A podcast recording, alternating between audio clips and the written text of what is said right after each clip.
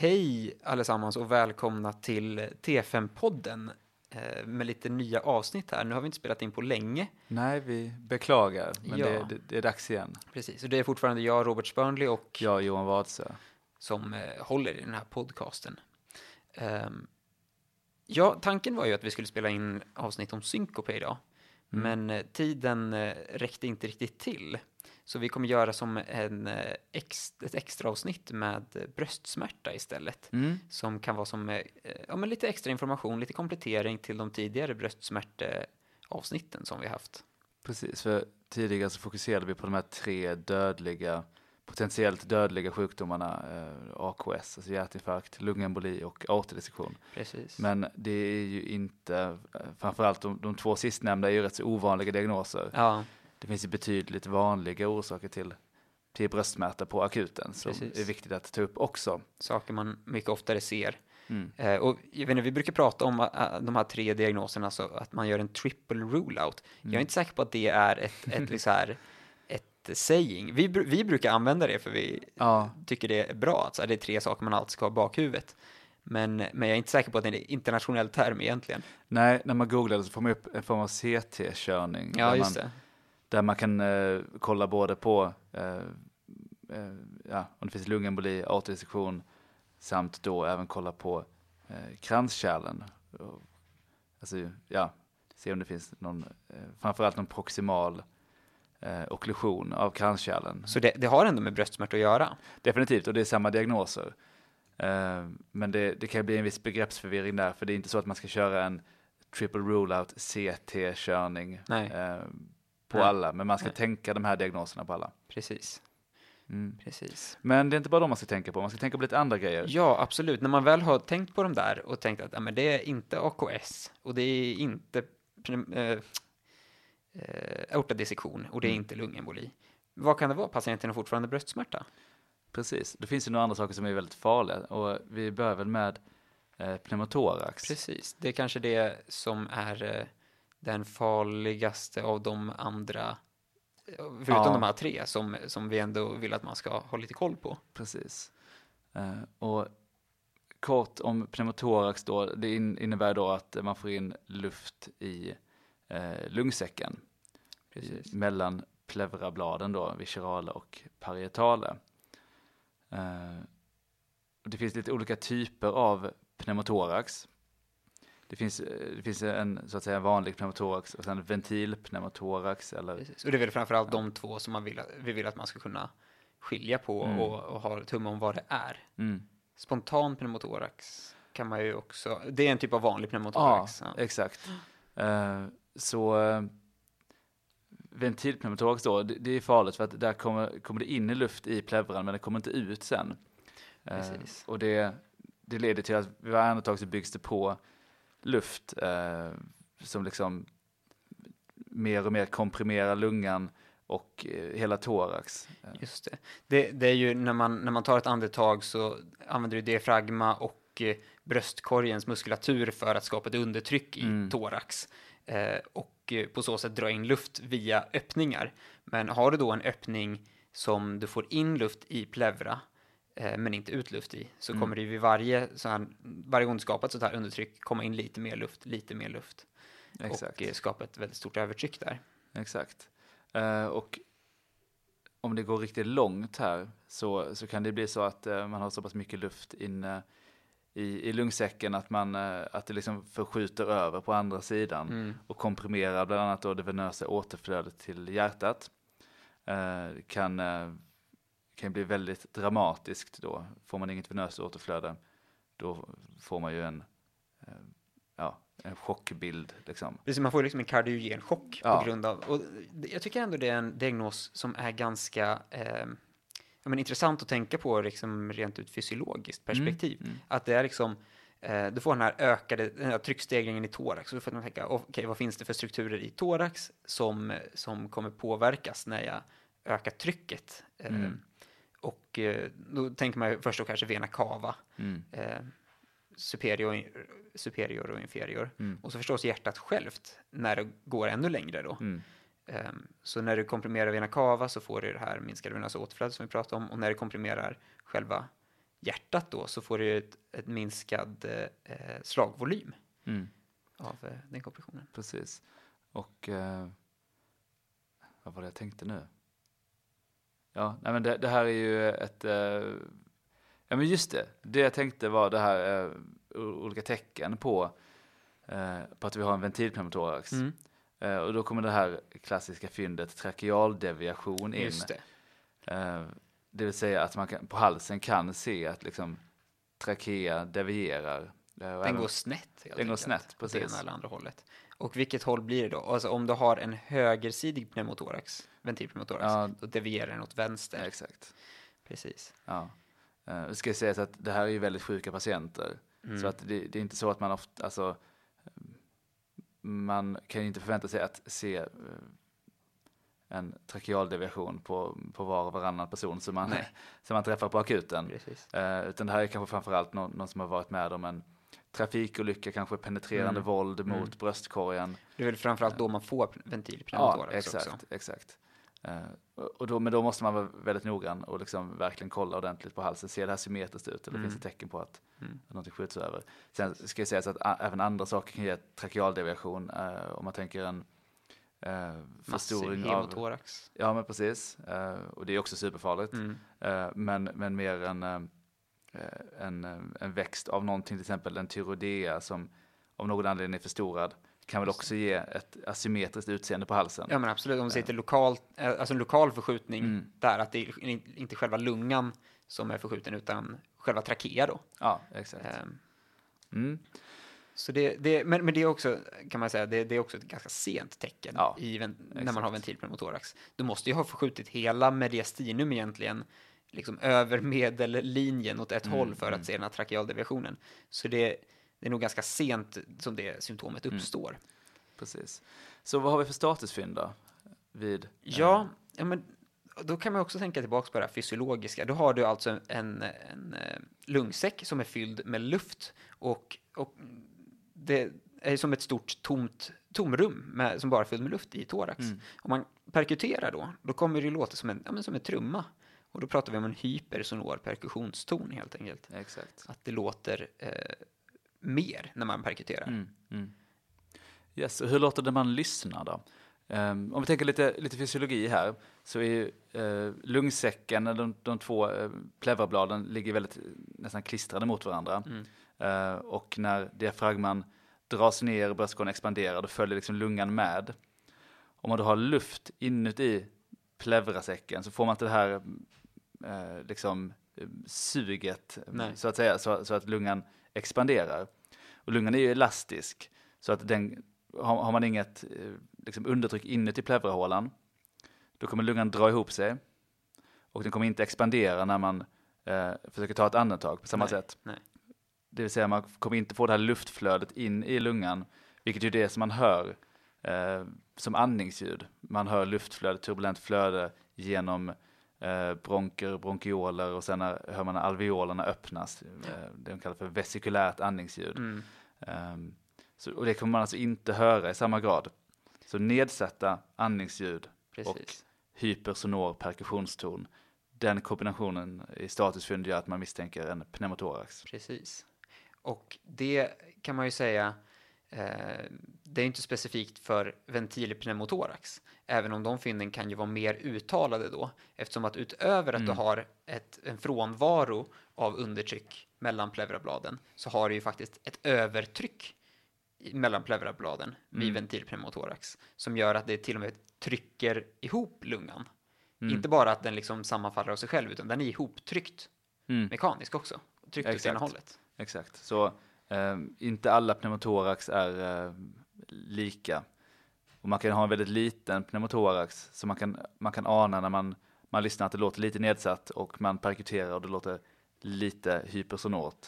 Och det kanske är en ytterst liten spalt med luft. Precis. Och sen så kan man ha det här att det är bara luft inne i ena halvan av bröstkorgen. Precis. Så det kommer ju ge olika grad av statusfynd. Precis. Vi kan gå in på lite mer vanlig pneumotorax sen, tänker jag. Ja, bara precis. Vi kan nämna lite riskgrupper och så. Ja.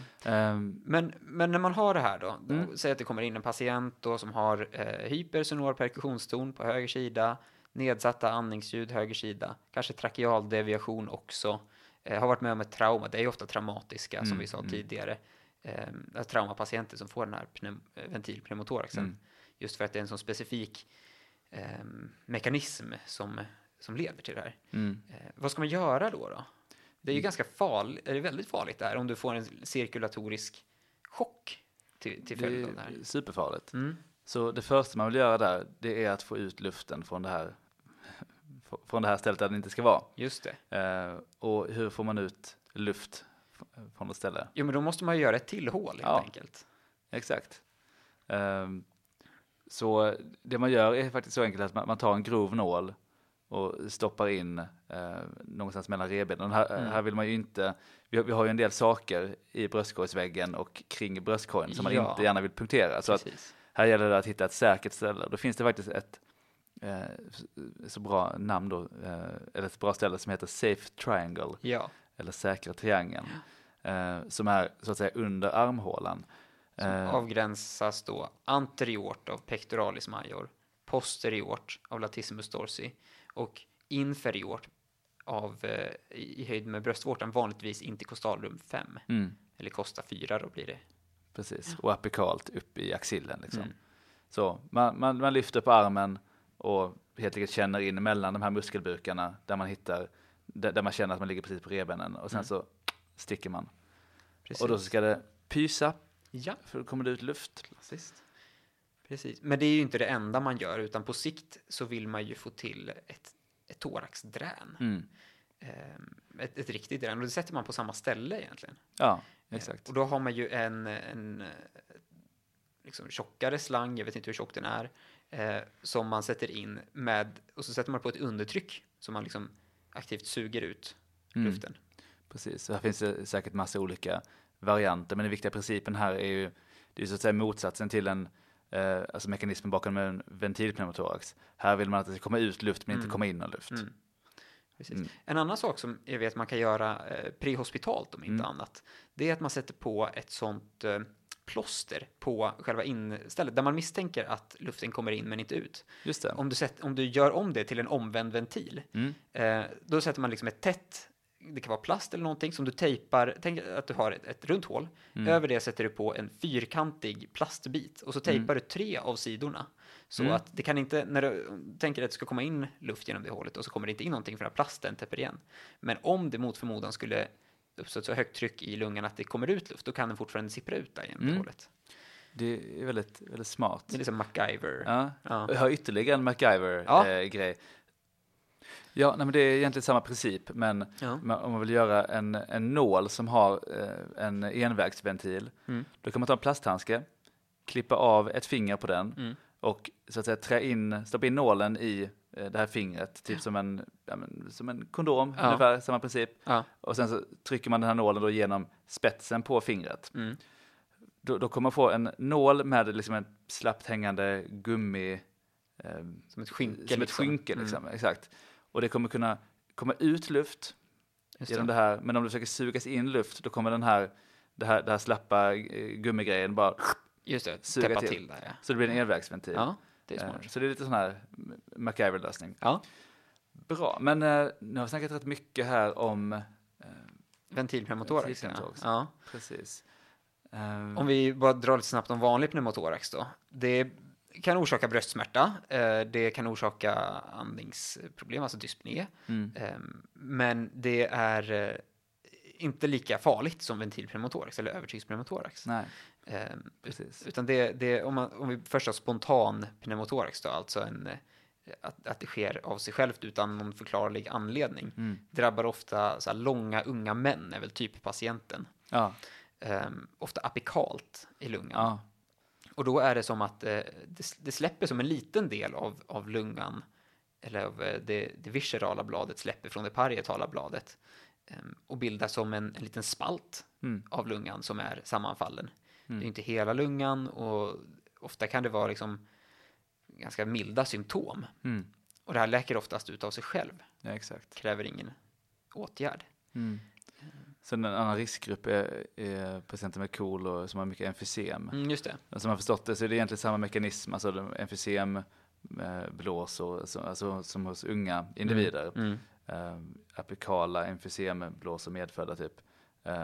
Som hos KOL-patienter, de har liksom en ökad risk att den här svagare delen av lungvävnaden då spricker och då kommer liksom ut lite luft. Okej, så det, men det är samma mekanism på unga? Jag tror det. Okej, men varför skulle de ha emfysem? Man kan väl ha lite medfödda liksom, emfysem som jag har förstått. All right. Det här har jag läst någonstans, så jag kan kolla källor på det sen. Ja, det, vi lägger till ett appendix sen i slutet här om det visar sig att jag har helt fel. Ja. Nej, men det tror jag säkert, det var bara nyfiken. Ja, just det, men då sker ju liksom pneumotoraxen, vad ska man säga, inifrån snarare än utifrån som ventil pneumotorax. Inte det här traumatiska att det parietala bladet blir skadat, utan det att det kommer inifrån det viscerala bladet som läcker ut. Exakt. Ja. Bra, ska vi gå vidare? Ja, vi lämnar pneumotoraxen. Ja. Tänkte vi prata om en lite mindre akut eller ofta mindre farlig diagnos då, nämligen reflux. Ja, vi kan bara nämna några ord snabbt om det. Reflux är ju vad ska jag säga, sura uppstötningar. Att du får upp heter det? Ja, magsyra i esofagus. Och det här irriterar ju då förstås för det är så lågt pH. Och skapar obehag, smärta i vissa fall. I bröstet och eftersom att det sitter där över magmun och esofagus. Och när det irriteras då så kan du uppleva ofta en brännande smärta lite mer än den här tryckande eller rivande smärta som är vid de här lite farligare diagnoserna. Men det kan ju vara nog så jobbigt. Ja. Men diagnostiskt kan man också ta det här lite mer på att det ofta kommer vid liggande. När man ligger ner av liksom gravitationen då att det inte... Det rinner helt enkelt upp magsaft. Precis. Och att det är den här brännande smärtan då som ofta kan komma i samband med måltid också. Precis. Så. Men, och det kan ju vara så att det behöver utredas mer, men det är ju inget akut besvär som man måste lägga in någon för oftast på akuten. Så, utan det kan ju vara så att om man har långvariga refluxbesvär att du får en ökad risk för esofaguscancer och sånt där. Men det är en annan fråga liksom, som man får utreda polikliniskt. Precis. Sen när man tänker lite, alltså, smärtor lite längre ner, man kan ju ha sår i magsäck, alltså ventrikel, slemhinnan också, ulkus. Och de kan ju vara mer farliga. Men smärtan brukar ofta vara förlagd lite längre ner mot epigastret. Ja. Då. Precis. Men det kan vara bra att ha med i åtanke att det kan vara liksom GI-orsakade smärtor som känns som bröstsmärtor. Liksom. Exakt. Så att man har med den diagnosen i åtanke när man träffar de här patienterna. Man alltid känna på buken på patienter med ont i bröstet också. Ja, alltid känna på buken generellt i status. Det borde ingå i alla statusundersökningar tycker jag. Sen kan vi nämna en väldigt farlig diagnos som tur är rätt så ovanlig när vi ändå är inne på esofagus, nämligen esofagusruptur. Ja, just det. Det är kanske framförallt förknippat med väldigt kraftiga kräkningar och så. Jag tänker att det blir hål i esofagus och esofagus löper genom mediastinum. Kan vi få in både magsaft och liksom maginnehåll och även luft in i mediastinum. Det här är ju väldigt kraftig smärta och väldigt, det är väldigt akut. Väldigt farligt.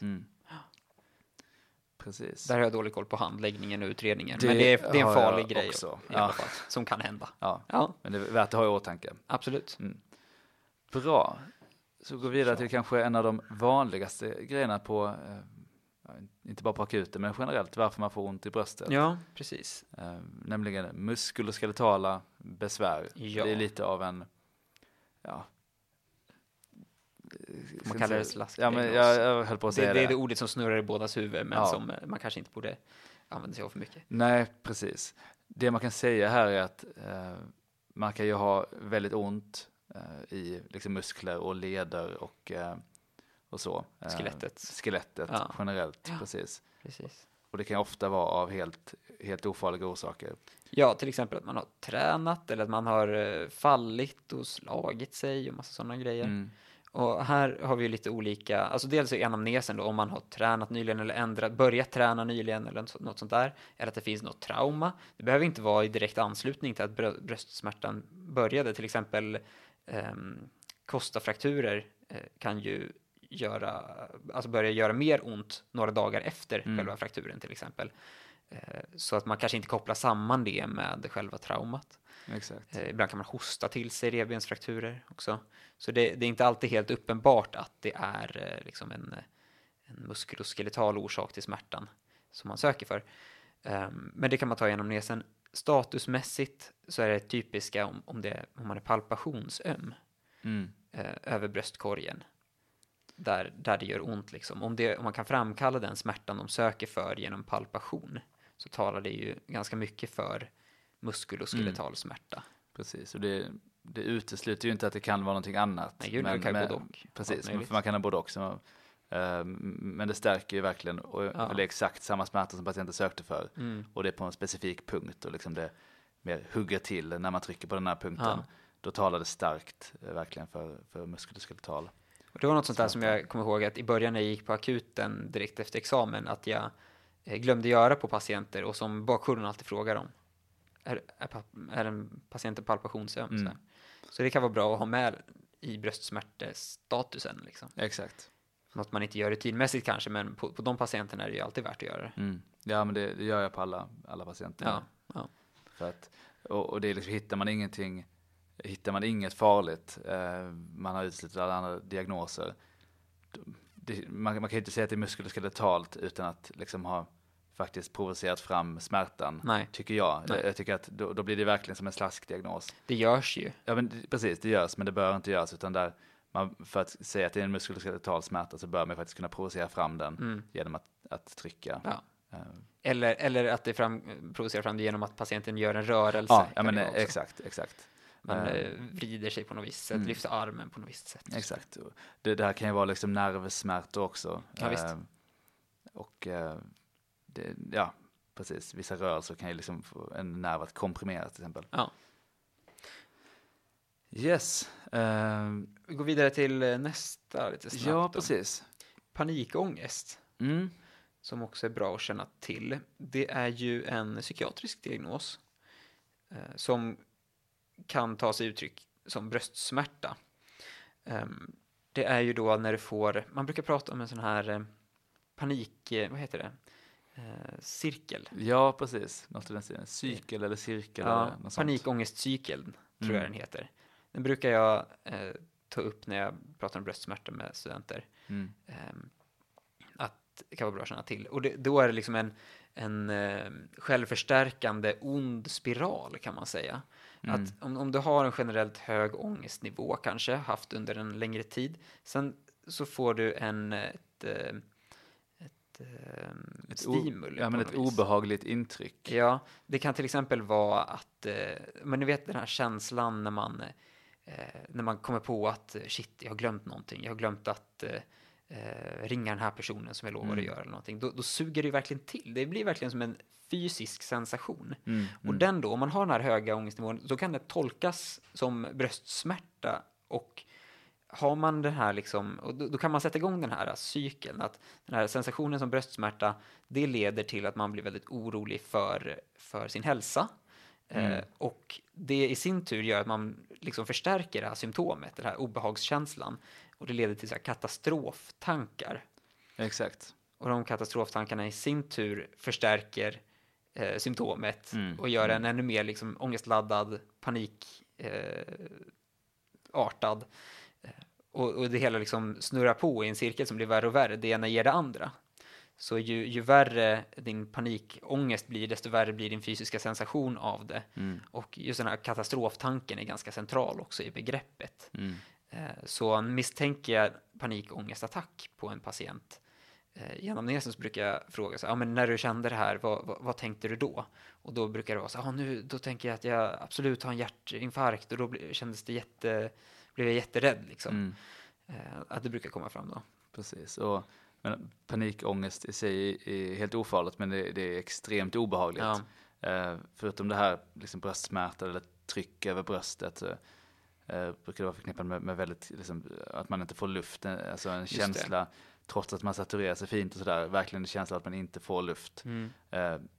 Takykardi, liksom ordentligt pulshöjning. Mm.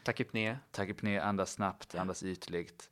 Eller hyperventilera, andas djupt och snabbt. Precis. Och det är ganska taskiga vitalparametrar. Liksom. En andningsfrekvens på 30, en takykardi så här 109 i puls och så bröstsmärta. Liksom. Då får man ganska höga newspoäng. Liksom. Precis. Och typiskt med de här katastroftankarna, att det känns som att man håller på att dö. Mm. Nej, men så mycket kan man ju ta liksom på anamnesen, att det här låter som en typisk panik, en panikattack. Man måste såklart göra en somatisk utredning. Absolut. Framförallt då om patienten kanske har riskfaktorer för hjärt-kärlsjukdom och så. Mm. Och det har ju också en väldigt, kan ha en väldigt lugnande effekt. Precis. Att liksom bli tagen på allvar, och man gör alla utredningar som krävs, och det ska man verkligen göra. Ta ett EKG såklart och så vidare. Ja. Och när man har kommit fram till att när man har bedömt det som att det är panikångest, så får man ju liksom ta sig tid och också berätta det här för patienten och ge verkligen lugnande besked. Så. Förklara att det är ofarligt och att det finns hjälp man kan få. Mm. Oftast är det inget som utreds liksom inneliggande, utan det sker ju oftast via primärvården. Och blir det riktigt illa, om patienten har mycket besvär, då kan man ju sköta det via psykiatrins öppenvård. Mm. Precis. Bra, ska vi gå vidare till pneumoni? Ja. Lunginflammation. Precis. Mm. Och lunginflammation kan ju ge bröstsmärta av lite olika slag, men det är ofta andningskorrelerad bröstsmärta. Ja, det kan vara en diff med lungemboli liksom. Precis. Typiskt för en pneumoni. Man kan få en pneumoni av massa olika agens, bakterier, virus och sådär. Men en typisk så här pneumokockpneumoni, då har man ordentligt hög feber, jättehögt CRP, alltså typ 300-400 liksom. Superhögt, är ordentligt sjuk. Ja, men det finns även andra bakterier och virus där man inte har fullt så hög feber eller CRP. Precis. Mm. Ja, och anledningen till att man får bröstsmärta är ju egentligen men ofta densamma som vid lungemboli, att du får en lokal inflammation i angränsning till pleura. Det är inte riktigt samma i den inflammatoriska bilden kanske vid lungemboli, men att man får den här inflammationen på grund av infektion som retar pleura, och pleura då är ju innerverad och gör ont. Mm. Jag hade en patient som hade väldigt, väldigt ont i bröstet, som sökte, men hade också väldigt typiska pneumonisymptom då. Det typiskt dubbelinsjuknande, att man först är sjuk med en mildare infektion, kanske en viral infektion, blir frisk från den, men sen så slår den här bakteriella allvarligare infektionen till, så att man blir sjuk 2 omgångar, och hög CRP och sådär. Och det var väldigt tidigt i min karriär, så jag var lite rädd för att ge smärtlindring, men han var ju så här helt frisk i övrigt, så jag kunde ju verkligen gett honom morfin lite snabbare, men jag var tvungen att springa tillbaka och man kan ge morfin till den här patienten typ. Var lite osäker. Ja, men det gick väldigt bra. Bra, men det är också bra att vara restriktiv med morfin. Ja, absolut. Men i det här fallet hade det verkligen varit jag kunde gett honom det lite snabbare, för att vara schysst faktiskt. Jag förstår. Ja, och sen så kan vi väl gå vidare till perimyokardit. Det här lite blandbegreppet. Alltså man kan ju prata om en perikardit, en ren infektion av, eller inflammation av perikardiet, eller myokardit som är en hjärtmuskelinflammation, eller då en blandform. Och ofta så är det svårt att säga om det är, eller ofta är det en blandform. Precis. Kan jag bara nämna, man kan ju få endokardit också, men det orsakar sällan bröstsmärta, och det tar vi inte upp i det här. Nej, precis. Precis, men perikardit, det är rätt så ovanligt.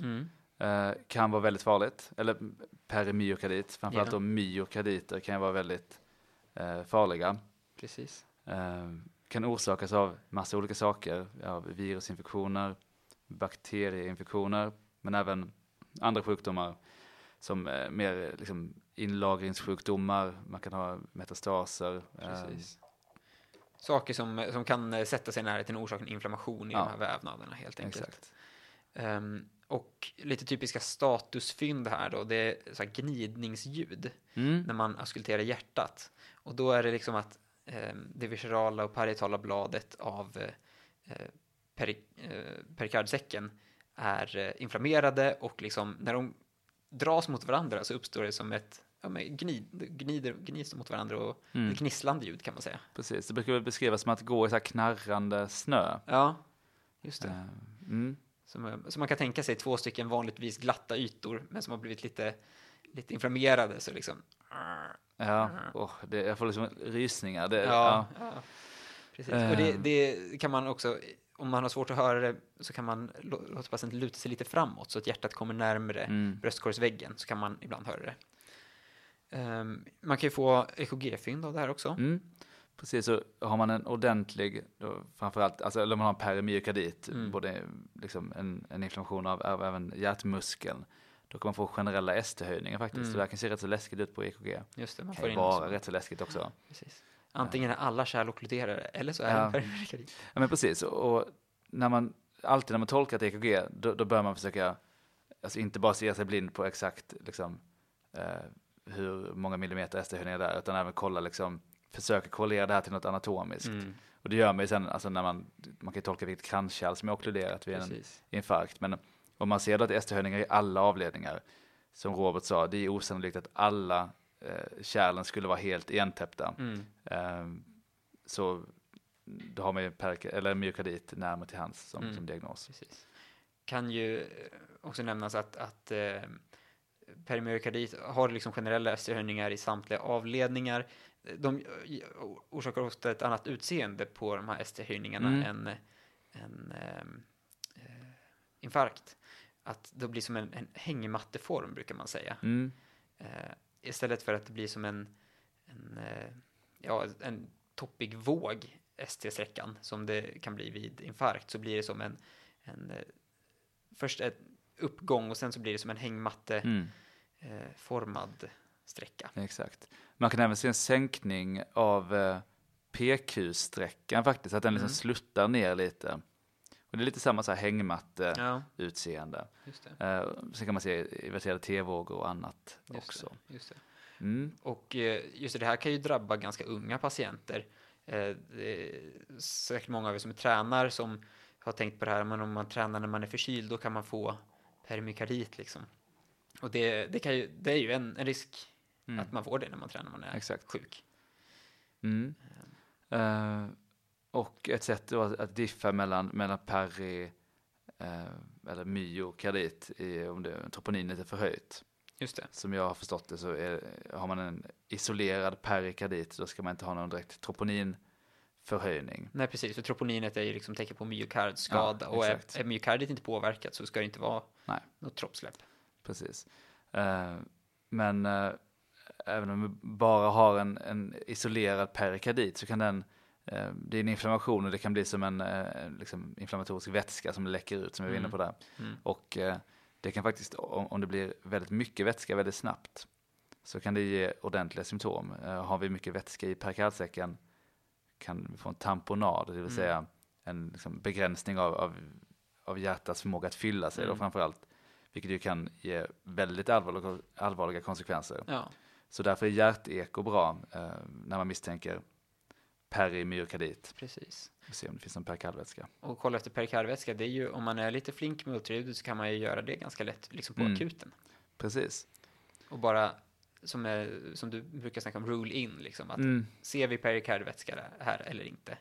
Det behöver inte vara så att om man inte ser det så kan man helt utesluta någonting, utan det är bara så att om man ser det så finns det ju en ganska stor risk då att det... Ja, men då finns det perikardvätska, och det måste ju utredas mer. Precis. Liksom. Exakt. Och man kan väl säga att om man har en rätt så lindrig perikardit som man kan ha, alltså egentligen utan så mycket symptom, man har lite ont i bröstet, då kan man ofta behandla det symptomatiskt och det läker ut av sig själv. Men har man ett troppsläpp, pågående myokardskada, ska man kontakta kardiologen. Ja. Det tycker jag man bör göra i vilket fall här. Absolut. Diskutera. Yes. Ja, ska vi lämna de här diagnoserna och gå till den här falldragningen som vi snackade om tidigare. Nej, det kanske vi inte snackade om förresten. Men tanken är att jag ska dra ett fall här för Johan. Och han ska, med ett bröstsmärtefall. Och han ska vi ska sätta hans prov på prov. Nej, hans kunskaper på prov lite grann. Ja. Det här är precis innan lunch. Jag är väldigt hungrig nu så att... Jag lägger in en brasklapp. Jag kommer säkert tänka helt konstigt. Menar du att du är en sämre läkare när du är hungrig? Jag vill mena att alla är sämre på allting strax innan lunch. Det stämmer. Det finns faktiskt studier på att domare dömer mycket hårdare precis innan lunch. Oj. Nu vet jag inte vilken studie, men jag hörde det. Alltså att man blir kinkig. Det är rätt illa alltså. Ja. Ja. Det här var i USA. Det är säkert inte så i Sverige. Säkert inte. Ja, okej. Okay. Då har jag ett fall här med en 85-årig kvinna som söker med bröstsmärta. Och vi kan göra så här att vi börjar med att få ABCDE på den här kvinnan. Mm. Och sen så får du lite... Sen så är det så här, vad vill du veta om patienten lite efter det? Men vi börjar med ABCDE här. Vad sa vi? 85-årig kvinna. Inkommer med ambulans med plötsligt insjuknande med bröstsmärta för 40 minuter sedan. Och det här är ABCD då. A. Fri luftväg. B. Andningsfrekvens 30. Saturation 92% på luft. Hjärtfrekvens 100. Blodtryck 140/90. På D har vi en svårbedömd RLS. Patienten har Alzheimer. Mm. På E har vi en temp på 38,3. Och om vi tänker på inte liksom det aktuella utan bakgrundsinformation. Vad mer vill du veta om patienten? Jag vill veta vad han har för sjukdomar i botten utöver Alzheimers. Mm. Det är oklart, men du har en medicinlista på patienten. Ja. Med Trimetoprim 100 mg 1x1. Mm. Panodil 500 mg 2x2. Mm. Sån här NSAID-gel vid behov. Mm. Ögondroppar, ögonsalva och sån vagifem. Mm. Okej, så det säger mig att hon har ju någon form av liksom inte allt för allvarlig smärta. Står på Panodil, var det någon NSAID-gel. Så. Mm. Sen så att en Trimetoprim, det är ju urinvägsantibiotika. Så... Antingen har någon pågående infektion då, eller om det är eventuellt någon form av profylax mot urinvägsinfektion. Mm. Och sen så hade hon ögondroppar och det säger mig inte så mycket. Ja. Men det verkar inte som att hon har någon behandling mot hypertoni, inte heller någon antikoagulantia eller trombocythämning. Nej. Vilket ju skulle kunna tyda på att hon inte har haft någon liksom större hjärt-kärlhändelse tidigare, alltså ingen hjärtinfarkt och så. Sen så kan det ju vara så att hon har haft en sån behandling, men på grund av andra, alltså samsjuklighet och så, blödningsrisk, att man har tagit bort det. Men hon verkar i alla fall inte vara trombocythämmad eller antikoagulerad. Nej. Och om vi, eller är det något mer du vill veta om bakgrunden? Jag skulle väl, alltså det här med Alzheimers, hur pass allvarlig är den? Finns det några liksom, ja, nu antar jag att jag kan förstå på vänta på att patienten kommer in så jag har lite tid att läsa liksom.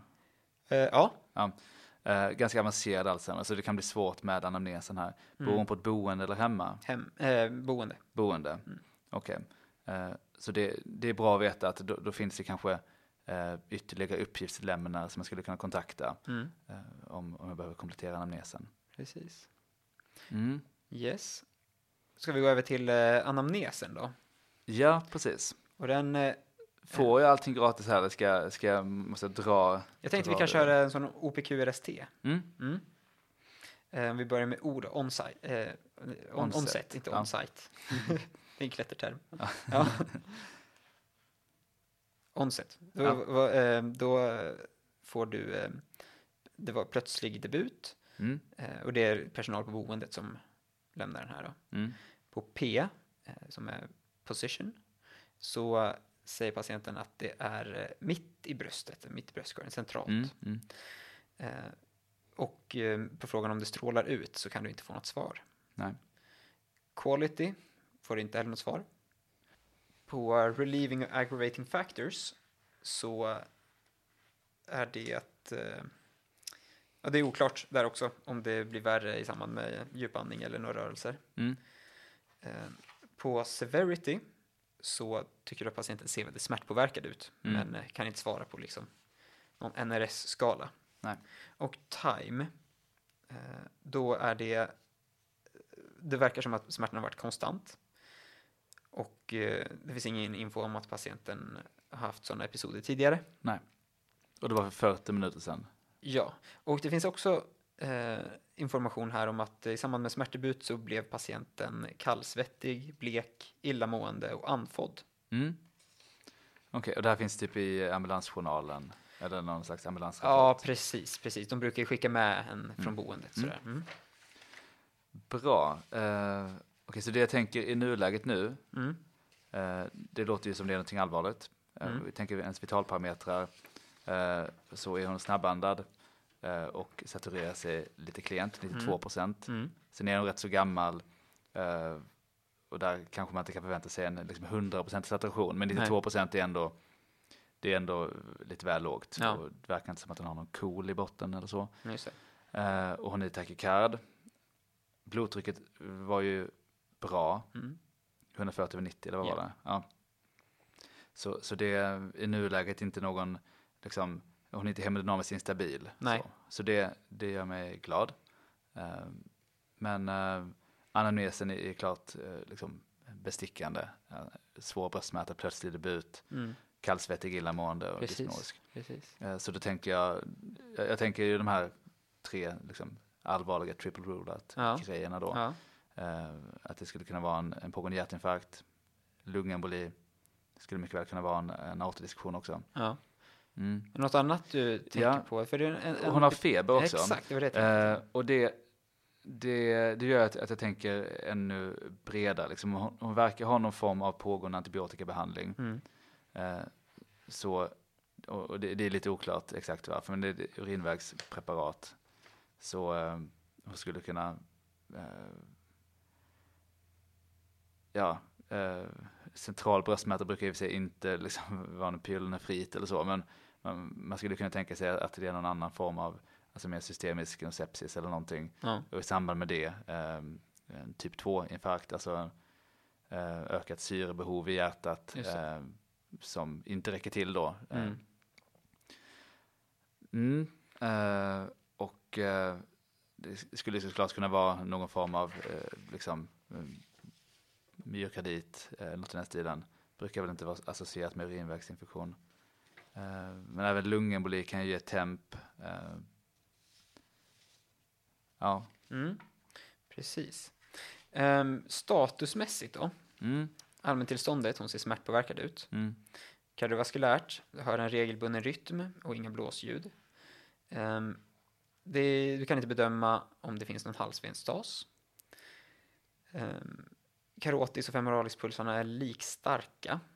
Blodtrycket är 140/90 på höger och 145/90 på vänster. Lungorna, du hör en liksidig perkussionston. Du hör högersidigt rassel. Buken, normalt utseendet. Normala tarmljud. Mjuk och OM. Och neurologiskt har de likstora pupiller. Normal ljusreaktion. RLS 1, men hon är ju förvirrad. Och hon kan röra på alla extremiteter. Om du kollar på underbenen så ser du inga pittingödem. Verkar perifert kompenserad. Någon svullnad eller så på över vaderna, uppe över låren? Nej. Rodnad? Nix. Nej. Vad tänker du nu då? Okej, så... Det som sticker ut här i status är det här rasslet. Var det högersidigt? Ja. Så får man ju tänka att i kombination med tempen att det skulle kunna vara en pneumoni av något slag då. Precis. Och annars var det inte så mycket. Finns det någonting du tänkt på tidigare nu som du tycker är mindre troligt?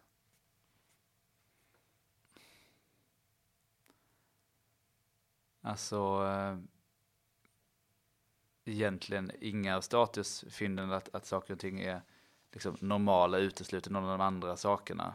Nej. Tänker jag. Alltså det är klart, utan ett tydligt DVT-status så kanske lungan blir lite mindre sannolikt. Mm. Samtidigt kan man ha djupa ventromboser på andra ställen än i benen.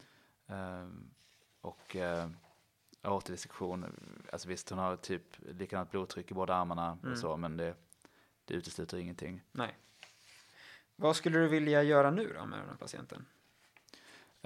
Jag skulle väldigt omgående vilja ta ett EKG. Mm. Det kommer ju vara vägledande. Alltså ha en pågående bröstsmärta, men helt normalt EKG så minskar det ju sannolikheten för att hon har en pågående infarkt betydligt.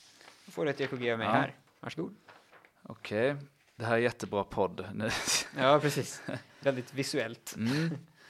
Men du kan berätta vad du ser kanske. Ja, men precis. Jag ser en rätt så stökig baslinje i rytmremsan här. Men jag tycker det ser regelbundet ut och det ser ut att finnas en p-våg. Så jag tolkar det här som en sinusrytm. Elaxeln är normal. ST-sträckorna, det är, nu har jag ingen linjal på mig här, men det ser ut att vara inga uppenbara ST-höjningar vad jag kan se. I alla fall lite lätt sänkt till V5 och V6 tycker jag, ska vi se här. Och så det var lite som T-vågs negativisering i V1 och V2. Djup Q-våg i 3 och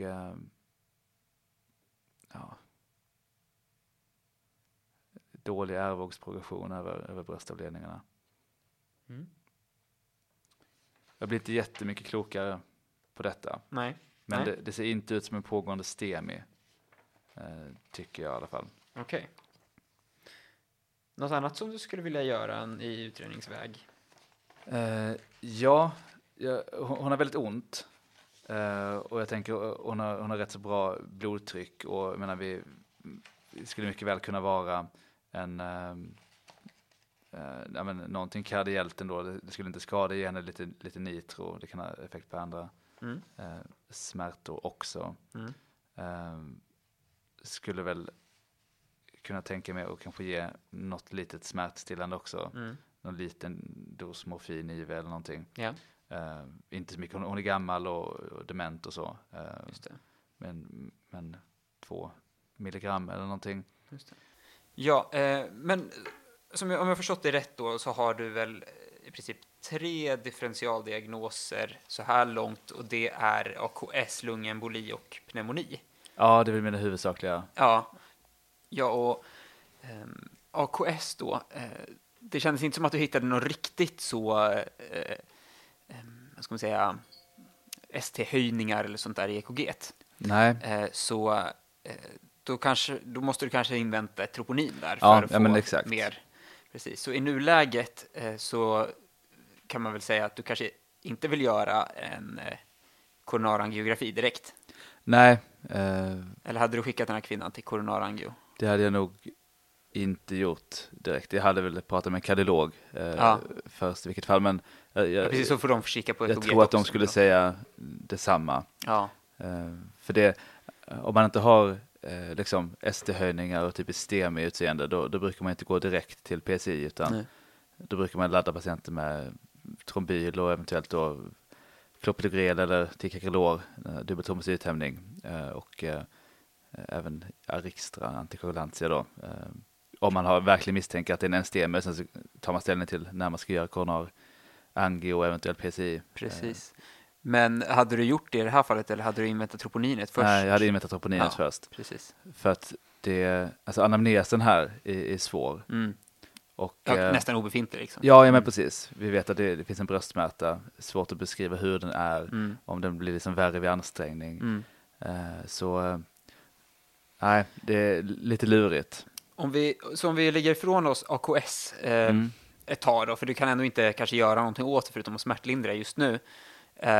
Om vi kikar på de andra diftdiagnoserna då, av pneumoni och lungemboli, vilken av dem skulle du vilja liksom ägna dig åt främst? Ja, alltså lungemboli i den farligare av de två. Ja. Så precis. Sen så även både i sjukdomar i lungorna, alltså någon form av bilddiagnostik av lungorna vill jag göra. Och det är också det enda status egentligen som jag hittar där, något på något rassel på höger lunga var det, va? Ja. Så då är frågan, ska man göra en röntgen eller ska man köra en CT direkt? Ja.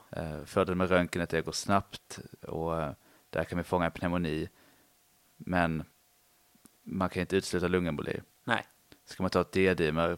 Ja, hon har någon form av inflammation i kroppen, liksom hon har feber av någon anledning. Så det kommer ju vara högt i alla fall. Det kommer vara högt. Ja. Så att det jag tänker här, om hennes krea tillåter det, alltså om man har hennes njurar tillåter det, så skulle jag nog vilja köra en CT-thorax för att utesluta. Ja. Och hon har ju, alltså inte uttalat, men ändå lite så implicita riskfaktorer för DVT och så. Alltså hon är troligtvis inte särskilt mobil. Nej. Eller det vet vi inte.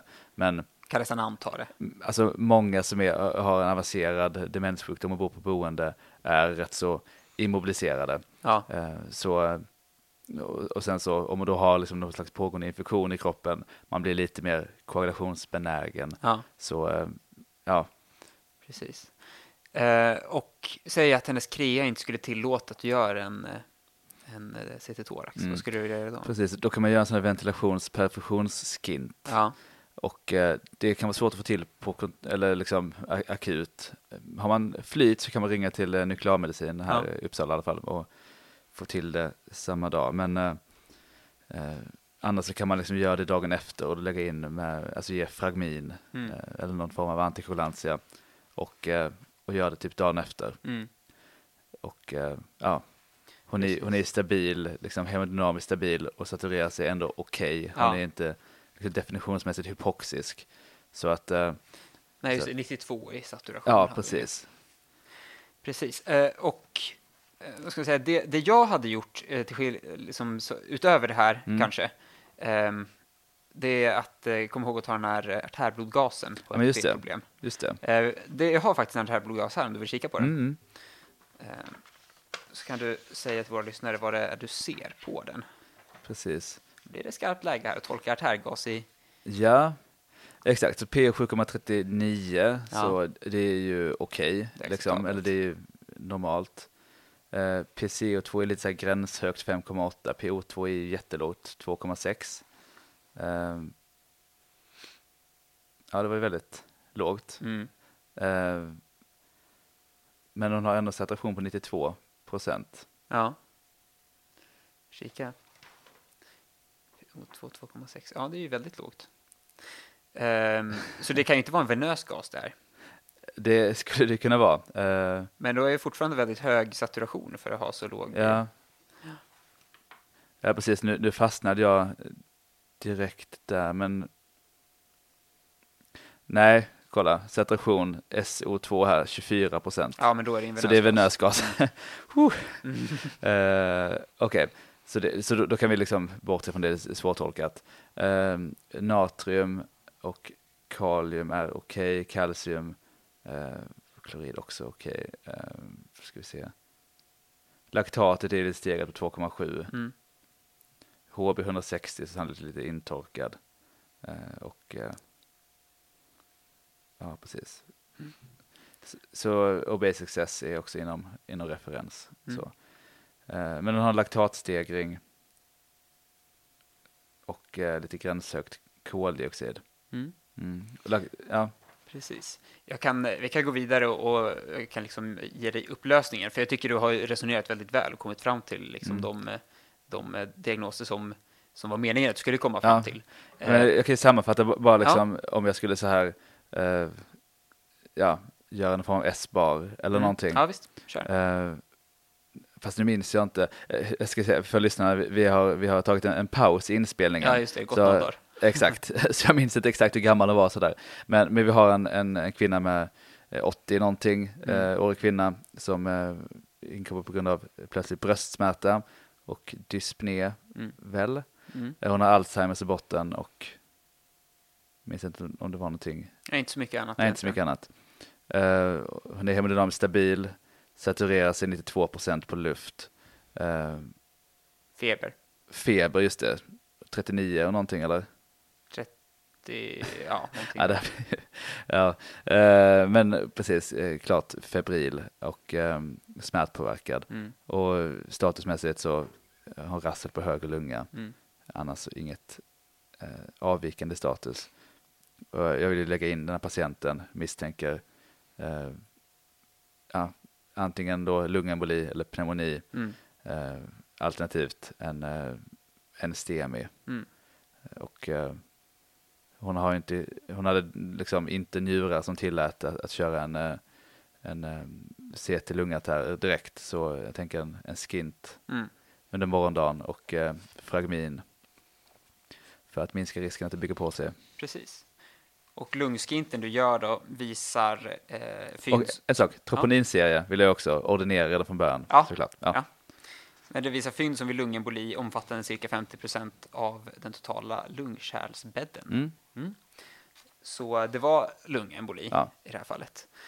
Och då sätts ju patienten in på antikoagulant då. Mm. Och det var inte aktuellt med trombolys i det här fallet, för patienten var hemodynamiskt stabil och så vidare. Ja. Yes. Ja, men vi kanske ska avrunda där. Skönt. Vi gör det. Bra. Men då säger vi tack och jag för den här gången. Det här var ett extra avsnitt, kan man säga, med bröstsmärta med lite differentialdiagnoser och ett fall. Ja, ska jag säga någonting om att jag inte alls använder WellScore eller någonting här? Ja, det var lite intuition mer så, men jag fick det lite slängt på det här. Ja, men precis. Men om man skulle liksom gå så här by the book, så hon var i tekikard. Mm. Och ska vi se, hade hon inte några blodiga upphostningar, inte någon malignitet, inte immobiliserad vad vi vet. Men anamnesen med det här ändå plötsligt debuterande bröstsmärta och andnöd och faktiskt dålig saturation eller sänkt saturation kan vi anta. Måste ju ändå göra att lungemboli är liksom den mest sannolika eller en av de mest sannolika diagnoserna. Och då får man ju poäng på välskor på det. Ja, men precis. Och då hamnar vi på 4. Ja. Vilket innebär att man egentligen ska ta ett D-dimer.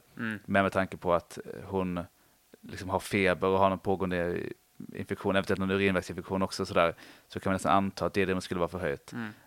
Och här tycker jag, ja, visst, man skulle kunna ta det, men måste ändå liksom så pass hög misstanke att det skulle vilja utesluta med radiologi. Ja. Bra. Men då så avslutar vi där då helt enkelt. Bra. Ja. Tack och hej.